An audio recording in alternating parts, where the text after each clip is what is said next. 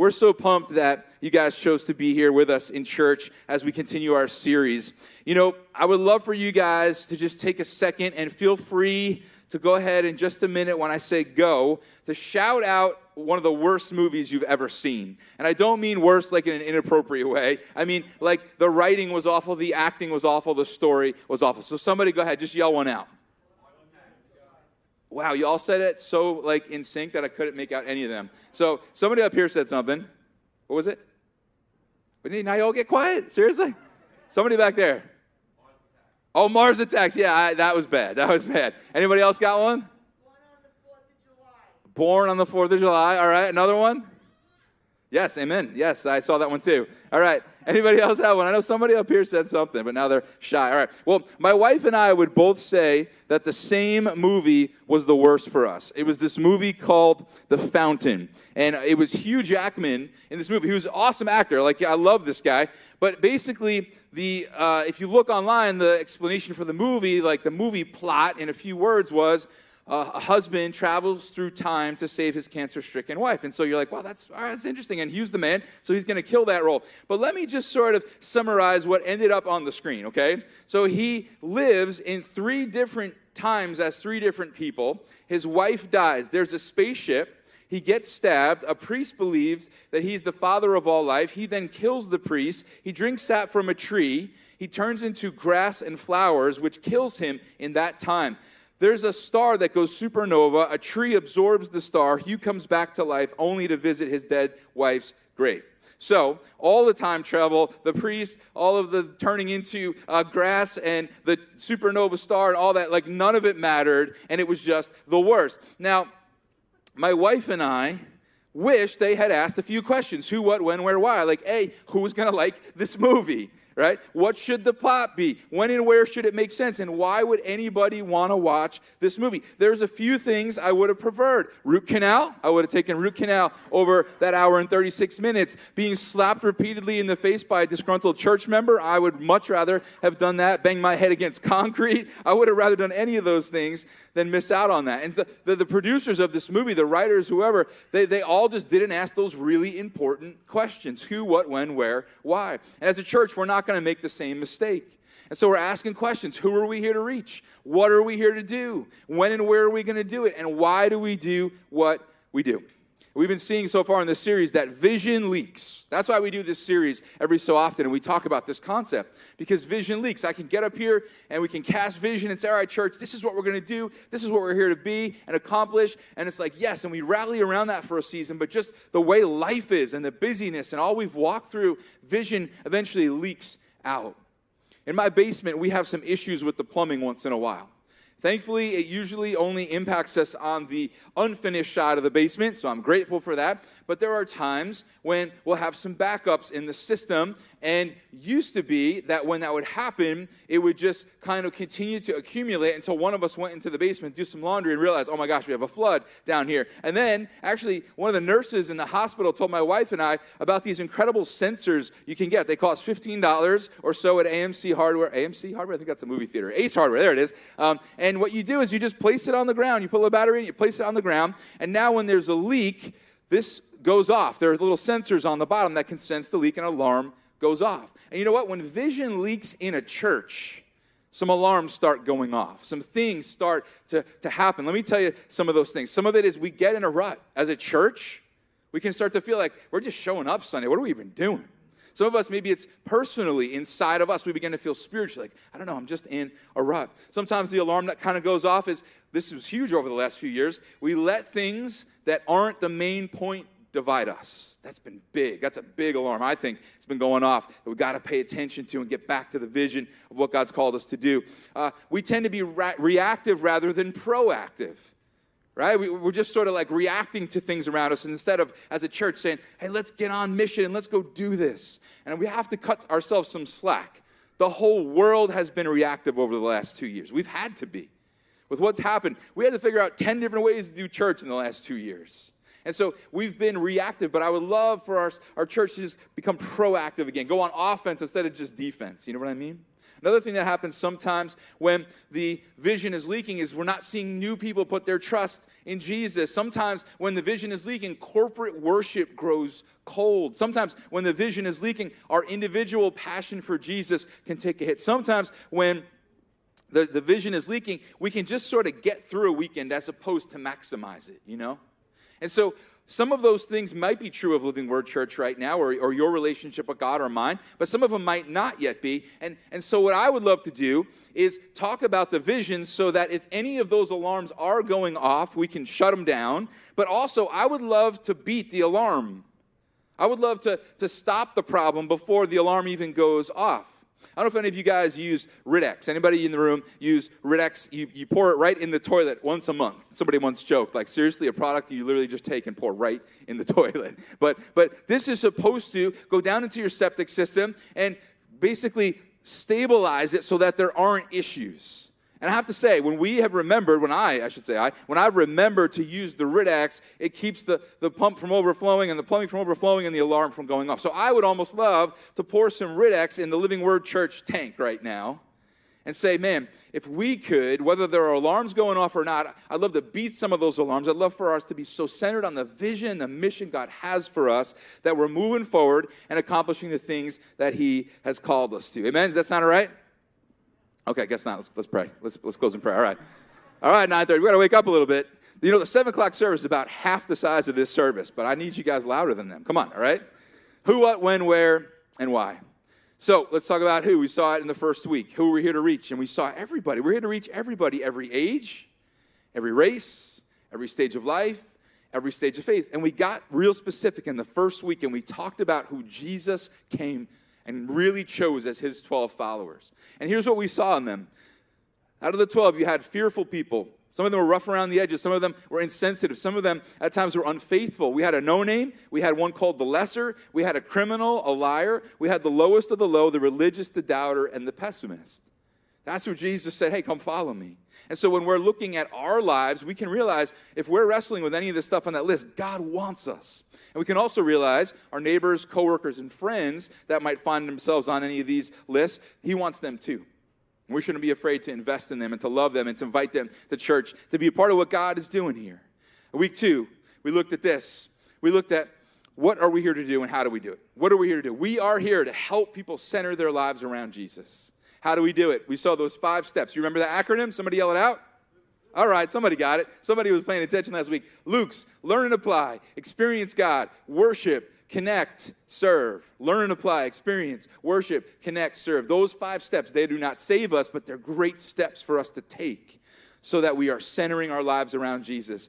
And I love, that. I was at the men's ministry Tuesday night, and somebody said, Doug, I, I, was sitting in church Sunday, and you talked about learn, experience, worship, connect, serve. My wife looked at me and said, I know I need to worship. I need to grow in my worship. What are you going to grow in? He said, I'm going to grow in connect. I'm going to go Tuesday night and be at that men's thing. I'm like, yes right? Taking steps to center our lives around Jesus and help others do it as well. Today, we're going to talk about when and where. When and where do we help people center their lives around Jesus? Now, why would I do two in one sermon? Somebody joked at the beginning of the series. This was a great opportunity to do a five part that we smushed into a four part. This is why I couldn't figure out how to separate when and where.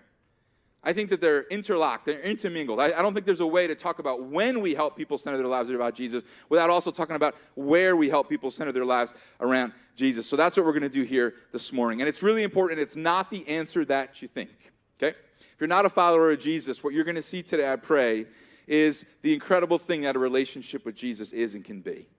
And so if you're like, I don't really care about the mission of the church, Doug, I don't really care about the vision of your church, Doug, tell me about Jesus. Well, that's what we're going to talk about here today. So when and where do we help people center their lives around Jesus? So uh, the obvious answer, which we're only going to spend about 45 seconds on, is here on Sundays, okay? Yes, we want you to come in and we want your life to be centered around Jesus as we gather. Friday nights for youth, uh, men's ministry, women's ministry, community groups, serving teams, all the million things we do. We want those events here and at the property up the street to be able to help you center your life around Jesus, and we want to help others center their life around Jesus in that when and where.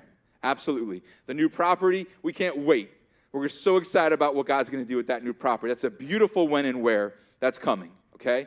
But that's just a very small fraction of what we believe God wants us to be doing when it comes to when and where. When and where do we help people center our lives around Jesus? I think the answer I'm going to give you today is even more exciting than a new building.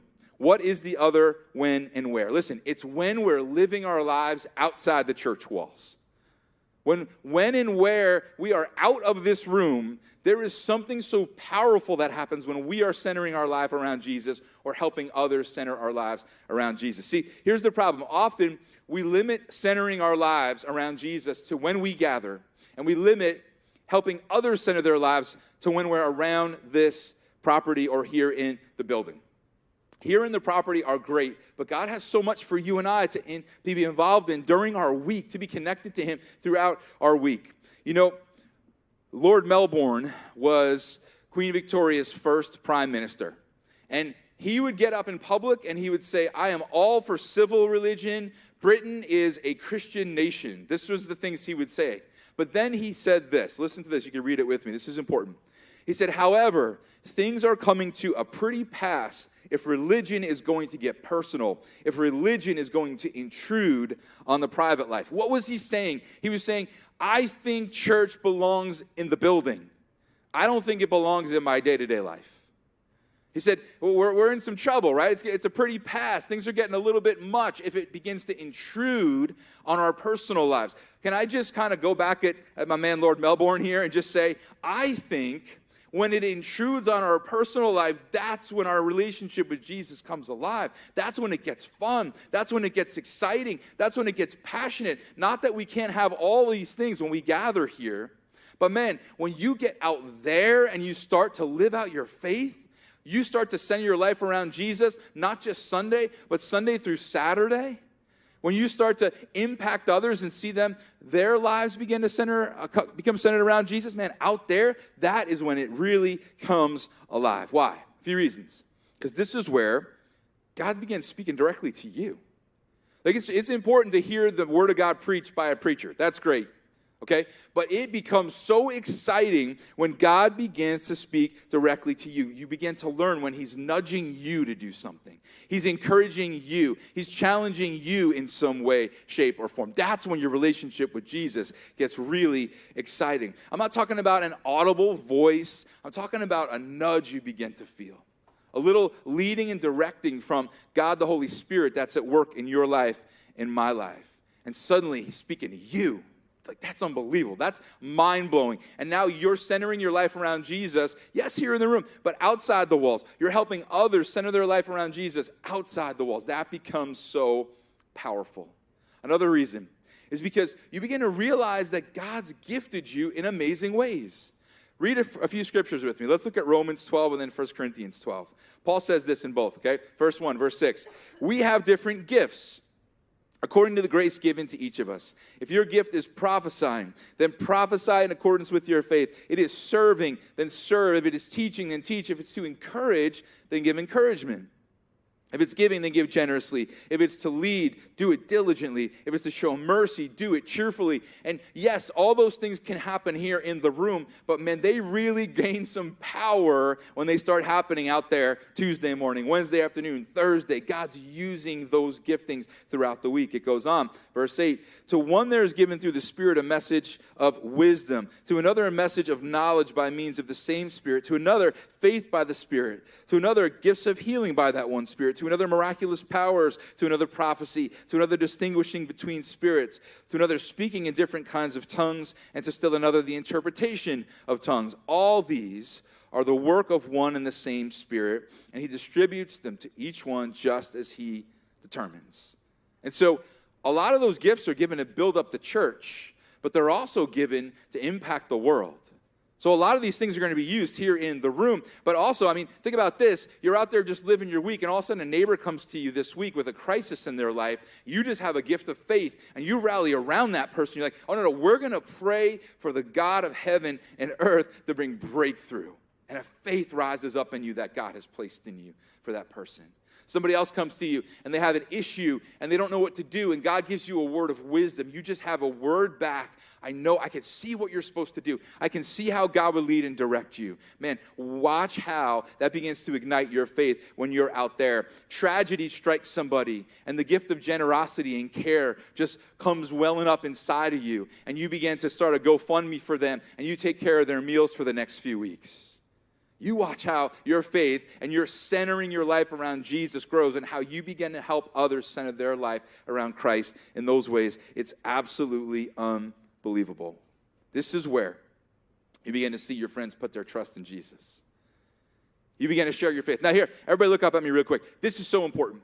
Some of us think to ourselves, I definitely missed that, Doug. I would love to tell my neighbors and the people I work with about Jesus. I missed it. I've been living in the same neighborhood for 20 years. I've never told one person about Jesus. I've been at the same job for five years. I never mentioned I even go to church. How can I start now? Rick Warren, I recently heard him say this. He said, I think one of the things we have to start doing is called apologize evangelism. Apologize evangelism. What is that? It means you go to your neighbor and say, Bob, I have known you for 20 years and I've never told you about the most amazing thing in my life. I'm so sorry for that. Can I tell you a little bit about Jesus? You go to that person in your school you've been on the football team with the last three years, and you're saying, I'm so sorry. I never told you what's made such an impact in my life. Some of us, that's the key to winning our neighbors to Christ, is just starting there and saying, Man, I got no excuse, and I'm just so sorry, but here is what's going on in me. I'd love to share it with you. Right? Man, that's when you start to really see your relationship with Christ take off. When you're centered around Him and helping others become centered around Jesus as well. So let me make this really clear for you. When and where do we help people center their lives around Jesus? Well, one thing I don't want to do here is put a great weight on you. And the great weight would be to say this you have to help people center their lives around Jesus every time and everywhere. Every time and everywhere. Now, listen, this is an important distinction. We need to be centering our lives around Jesus every time and everywhere because he wants that kind of relationship with us. Like we saw last week, I had, I had that board out here, right? And there was entertainment on there, there was school and work on there, there was our future, our past on there, there was all kinds of things on that board. And we had Jesus right in the middle of it, if you remember, last week. And so that's an every time, everywhere type of thing. But here's the important distinction if I were to say to you, okay, now let's go out there into our week and at every time and everywhere we go, let's win everybody for Jesus. You know what that would do to you? That would kill you. It would kill your relationship with God. It would kill your relationship with your spouse. It would destroy your relationship with your children. Why? Because you can't do that. I can't do that. There's only one person that can be everywhere, every time. And what's his name? God, right? Because he's omnipresent. Everybody say omnipresent. He's everywhere, every time. And he's the only one that could pull that off. And when Jesus came, he didn't even pull off every time, everywhere, did he? No. There were times he would take his followers and they'd go hide, literally. Like people would be looking for him. They'd be running around lakes to find Jesus. Where have you been? Oh, I've been with my guys, or I've been with my Heavenly Father. He would leave the 12 and he would just go climb a mountain somewhere early in the morning and seek his Father. So even Jesus in the flesh didn't pull off every time, everywhere. What did he do? Ready? This is the important distinction. What, uh, what, what, sorry, can I get that right? When and where are we going to help people center their lives around Jesus? When and where did Jesus help people center their lives around him? You ready for this? this is the answer. Anytime and anywhere God leads us to do it. Not every time, everywhere, but anytime, anywhere God leads us to do it. But Doug, I thought this is like a Sunday morning thing. Don't we just do this when we gather here? Oh, well, this is important, but no, we want to be anytime, anywhere type of people where God can speak to us and lead us and direct us, and suddenly we can make a great impact on somebody else's life. So we're going to look at some scriptures here together. Jesus had healed a lame man. This man hadn't walked. Jesus heals this man. And if you know the story, you know something. You know the religious leaders got upset with him, right? They said, "Hey, you can't do this on the Sabbath day." They're looking at this miracle and they all they can see is they thought Jesus broke their rule. And they get just as upset as the man who was healed. Why? Because he got up and he had been laying on a mat and he picked up his mat and they said, "Hey, that's work. You can't work on the Sabbath." Can I just little, little side note for today. You ready for this? Because this stuff kind of infuriates me, all right? Religion at its worst is this when you look at a miracle God has done, but all you see is the person that you think broke a rule, right? God does something huge, and all you go, wait, wait, you can't do that here. Think about it. They were upset with Jesus because they thought he was doing ministry in the wrong when and where. And Jesus is going, oh no, anytime, anywhere, my heavenly Father wants me working, I'm working. Let's see how this plays out. Look what it says in John 5 17.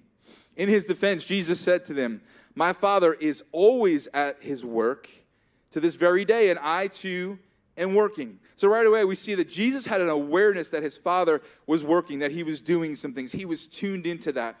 And this is where I think we struggle. I think we come into Sunday and we're like, okay, Lord, if you want to work today, then great. And I just pray, man. I pray, we prayed as a team today. God, we just so need you. We need so much more than people. We need so much more than a preacher. We need so much more than people on a stage singing. We need so much more than people encouraging one another and praying. We need to encounter you, God. We have got to encounter you, or what a waste of time. But here is Jesus and Jesus is saying, okay, I'm connected to my Father, that not only here do I expect an encounter with Him, but out there in my week I expect an encounter with Him. When I'm walking and meeting with a, a lame man in the middle of nowhere here, I'm expecting to be able to see Him come back and walk. And I think for you and I, we really wrestle with this that, that the Lord would nudge us this week in some way, that He'd speak to us, that He'd encourage and challenge us in some way this week. I think I told the story a few years ago. I was fixing some siding on my house, and I was with the, with the hammer just kind of tapping in some new siding that needed to be replaced. And so I'd be like, whap, whap, whap. And all of a sudden I heard behind me, like 20 feet behind me, like, whap, whap, whap. Well, that's weird. I haven't heard an echo all day here. I don't know what's going on. And so I got another nail out and I whap, whap, whap. And I whap, whap, whap, like right behind me. I, I turn around and it's my little three year old neighbor. He's in his, in, his, in his side yard and he's, he's peeking around the tree at me. And every time I would tap, tap, tap, he had a little green hammer. He'd go over his tree and just tap, tap, tap. I'd whap, whap, whap, whap, whap, whap. And I started doing rhythms. I'm like, ba, ba, ba. He's like, ba, ba, ba. I'm like, ooh, drummer, drummer, drummer coming. Man, but what a beautiful picture. Like, imagine if that's us and our Heavenly Father, right? God, what are you up to today? What, what are you tapping on over there? What are you tapped into? What are you doing? Because I want to be a part of that. I want to be moving when you move. I think we can really wrestle with this. A few months ago, I was at work and I was talking with some of the guys. I'm like, man, I, you know what I hate?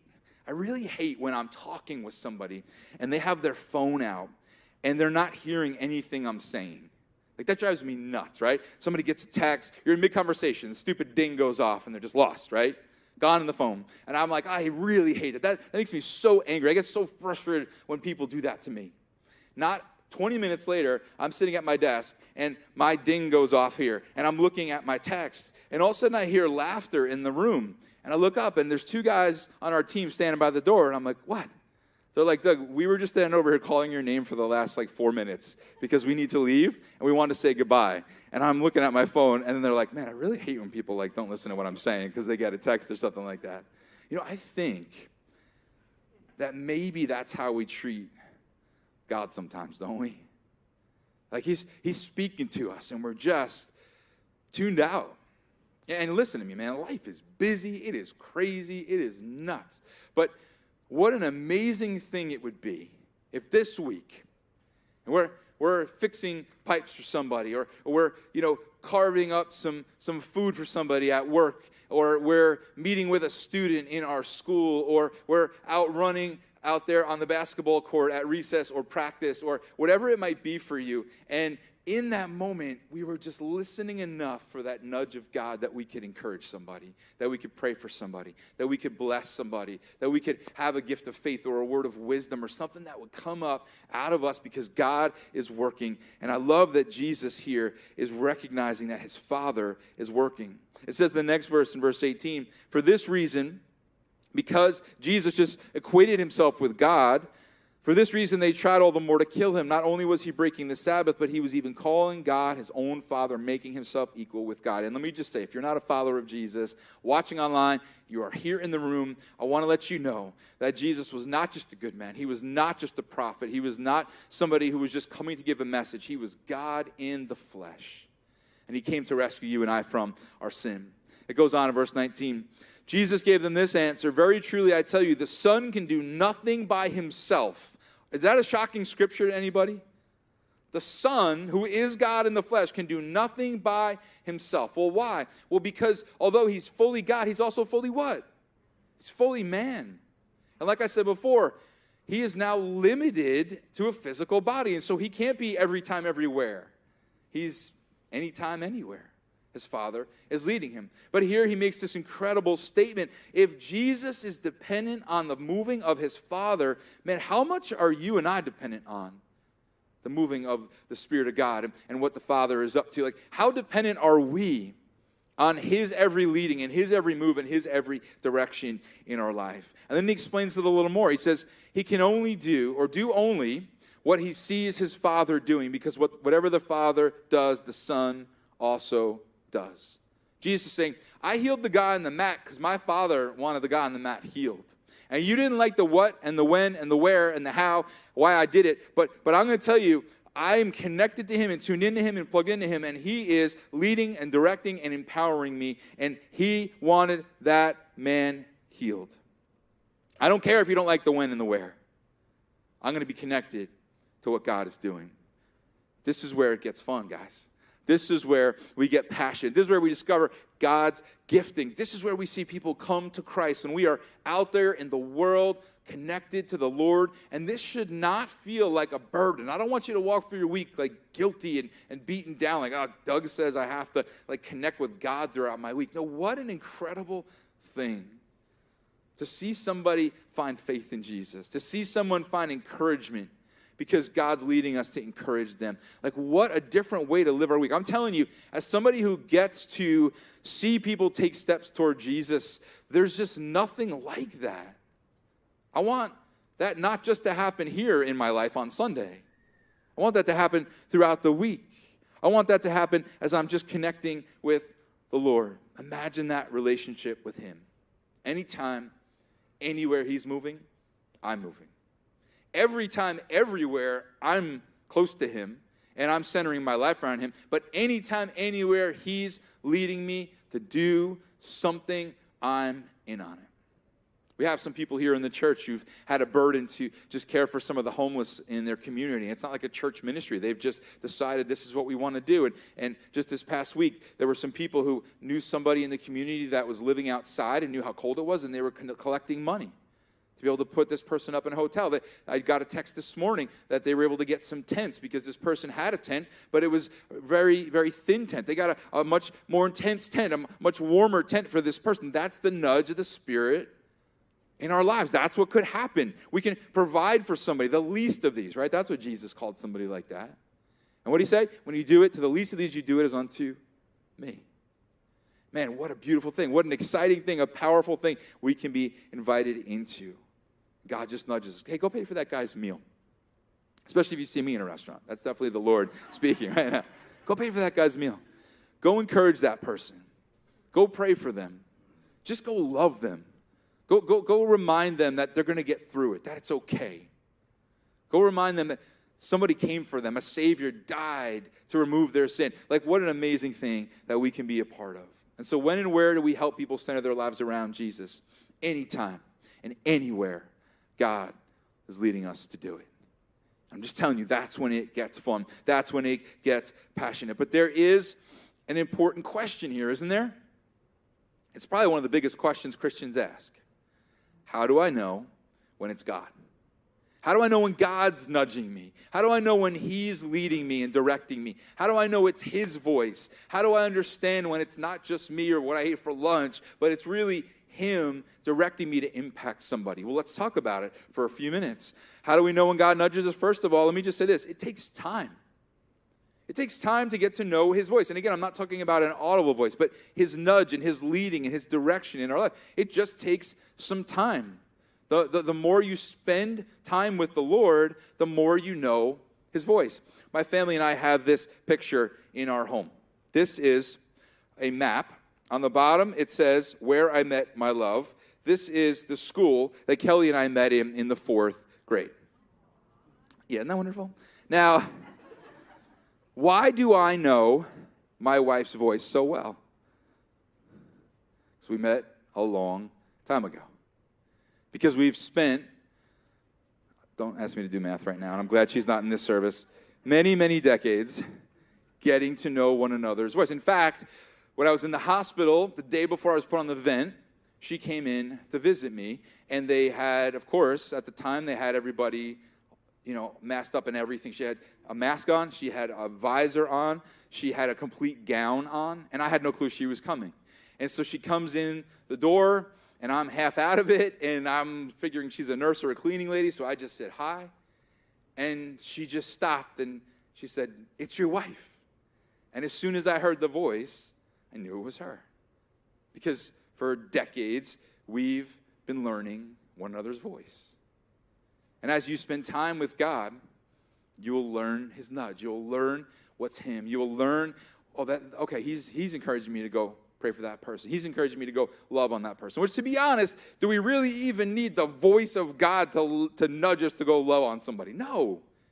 And that kind of leads to the, the next thought. How do we know when God is leading and directing us or speaking to us? Well, it's always going to line up with His Word.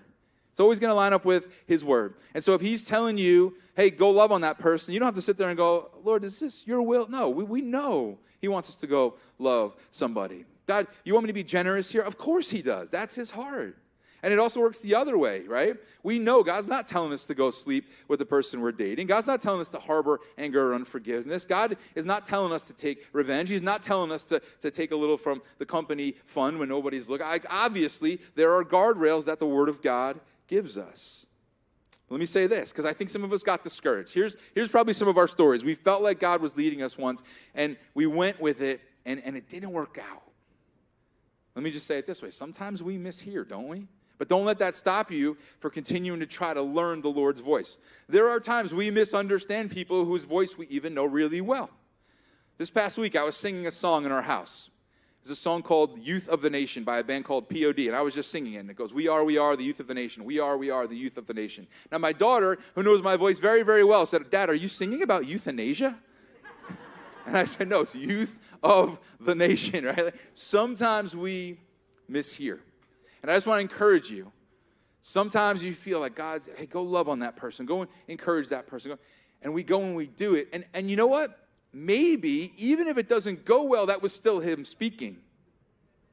Jesus loved the people who nailed him to the cross, right? And so, even when we love somebody or we encourage somebody and they don't receive it, that may have still been the leading of the Lord in our life. But sometimes we do mishear. And I think about Samuel in the Bible. Remember, he was just little, and he's in the temple and, and he's presented to the Lord. Okay, you're, you're going to dedicate your life to the Lord. And, and God speaks to him and calls his name. And he runs out thinking somebody else speaking to him. And then God calls his name again, right? And eventually he's told, okay, next time you hear that, you say, Here I am, Lord. You know, speak, right? Here I am, Lord. Speak to me. Speak to me. I love that the first time when Samuel missed it, the Lord wasn't like, Well, I ain't speaking to you again. He just, he just, he just needed to learn. He needed for his his own experience and his own depth of relationship to grow where he knew the voice of God. And so that's why when we think God's nudging us to something, we got to do it in humility. Because we're imperfect sometimes. Well, we're imperfect all the time, but sometimes that plays itself out in how we communicate with somebody. I was recently with two people, and one person felt the nudge of God to encourage the other person. And I'm just there kind of taking it all in.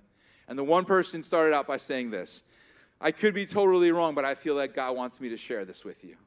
And the other person looked back at them said, well, said, said, well, everything you've said so far is right. In other words, your attitude of humility at coming and saying, I think this is the Lord, but I'm just going to say, you, you, you, know, you, you judge that between you and him.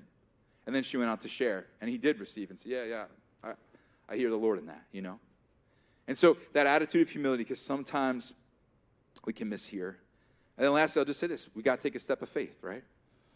If we're going to do something like share our faith with a coworker this week, somebody we go to school with, if we're going to pay for somebody's mortgage for a month because we know that they've struggled, if we're going to um, care for somebody with um, generosity and compassion because they're going through a crisis, if we're going to speak a word of wisdom that we feel is the Lord, it, it takes a step of faith. But I'm just telling you, the when and where of any time, anywhere the Lord is leading, then man, that's when it gets fun.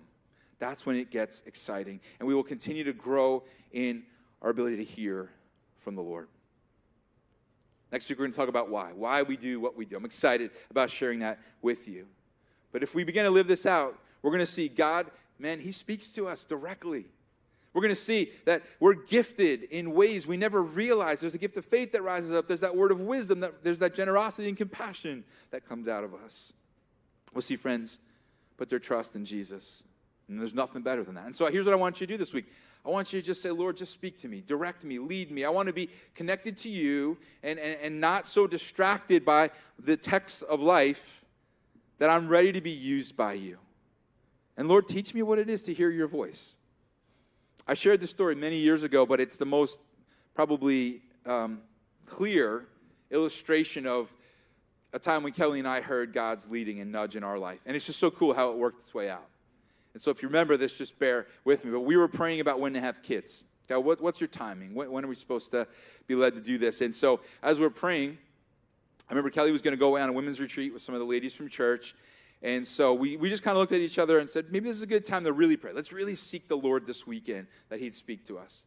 And so it started on Friday night. I was just reading through some scripture. And I purposefully chose scripture that I was like, okay, there's nothing about kids in this. You know what I mean? I don't want to cheat. You know, I want to flip to the portion of the Bible that talks about kids and be like, oh, see, the Lord's speaking to me about kids. So I just chose, chose the Gospels.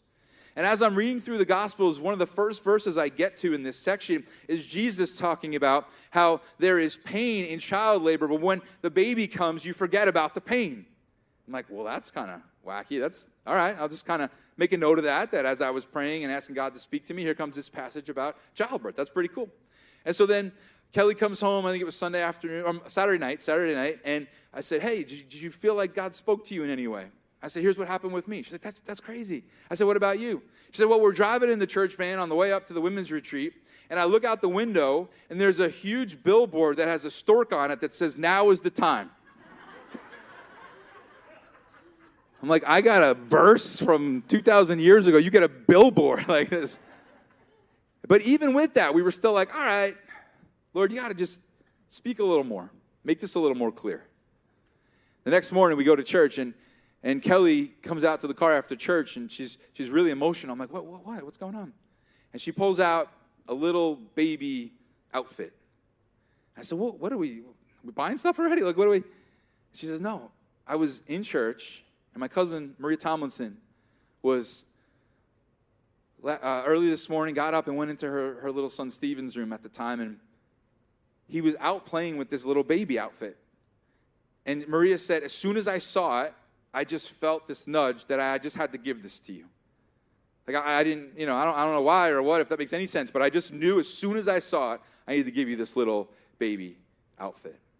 And so we're like, all right, Lord, we get it in the Word, we get the stinking billboard. and now this nudge from somebody in the church, this little baby, she's like, I don't know where he got it. It shouldn't have been out. It shouldn't have been his room. And it just seems so clearly to be the Lord leading us. Now, listen, I wish I got a billboard every time. You got to talk to my wife about that. If you need some billboard God advice, then ask Kelly to pray for you, I guess.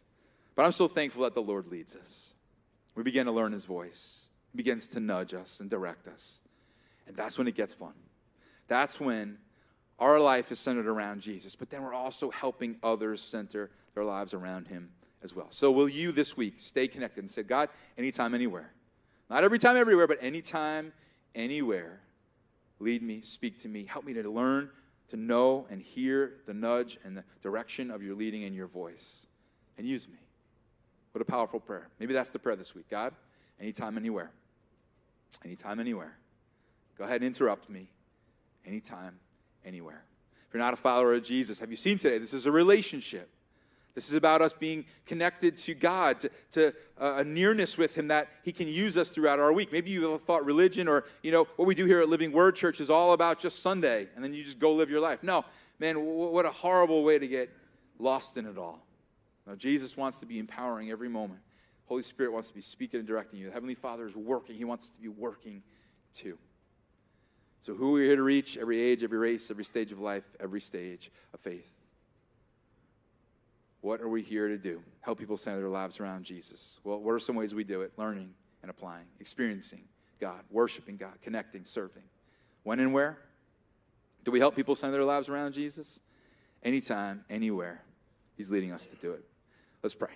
God, we love you, Jesus, so much for the way that you speak and direct us. We thank you so much. You have not left us to ourselves. We thank you that, God, it's not like Sunday is the day and then Monday through Saturday we're out on our own and we don't have the leading of the Spirit and we don't have any opportunity and we don't have any empowerment or direction in our life. God, thank you that none of that's true. Thank you that you are so desiring to lead us and direct us this week.